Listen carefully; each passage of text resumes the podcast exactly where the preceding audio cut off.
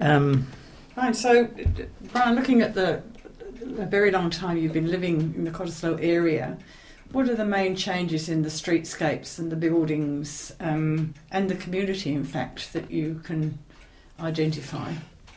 hmm, um, well, main changes to the landscape would, uh, would be the Cottesloe. It was called the Grove for a while now. It's, I think it's called Cottesloe Central. It replaced the Cottesloe Picture Theatre building and uh, a lot of the shops that went up Stirling Highway towards Irvine Street, uh, taking in the the barber shop and the Congregational Church and um, Green's Chemist. They all went in that um, lot, and the behind in Leake Street, the Picture Gardens went, and the first couple of houses. Um, initially, that um, Boans department store was there, and then when Myer bought Boans, that, that was changed to Myer.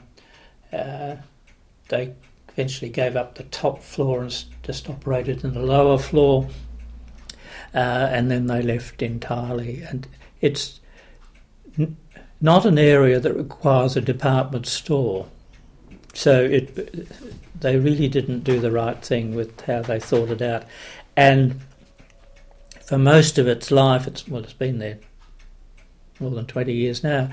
The upstairs shops have never been a success. There's a gym up there now, which is very popular with the young mums around the place who drive these huge vehicles and take up parking spaces.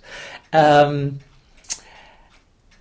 but shops closed down after a while. It's never been good. Woolworths is a very quiet, which is the supermarket in the lower floor, very quiet uh, place. Harvey Norman, there's rarely anyone shopping there that I see when I walk through um, to get to Woolworths.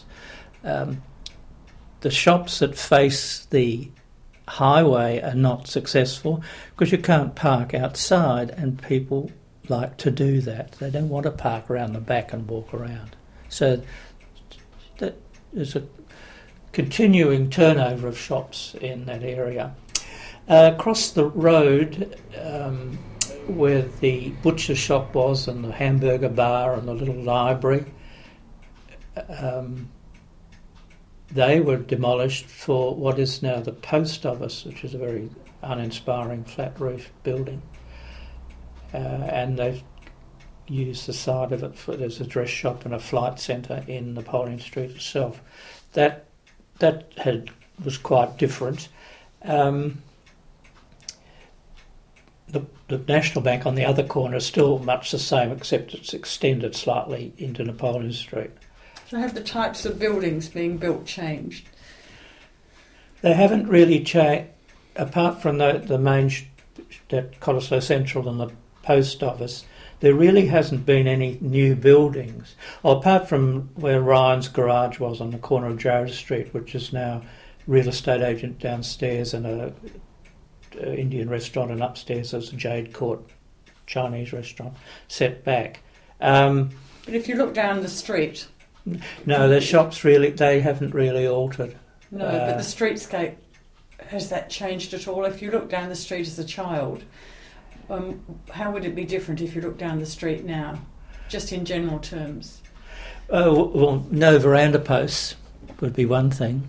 But generally, they, the shops have still got the same old verandas hanging out over. They've just been smartened up. Because that's a, uh, a big difference in the street, is the amount of, uh, they're gift shops or they're um, interior design shops or something like so that. or- of shops or, or coffee shops.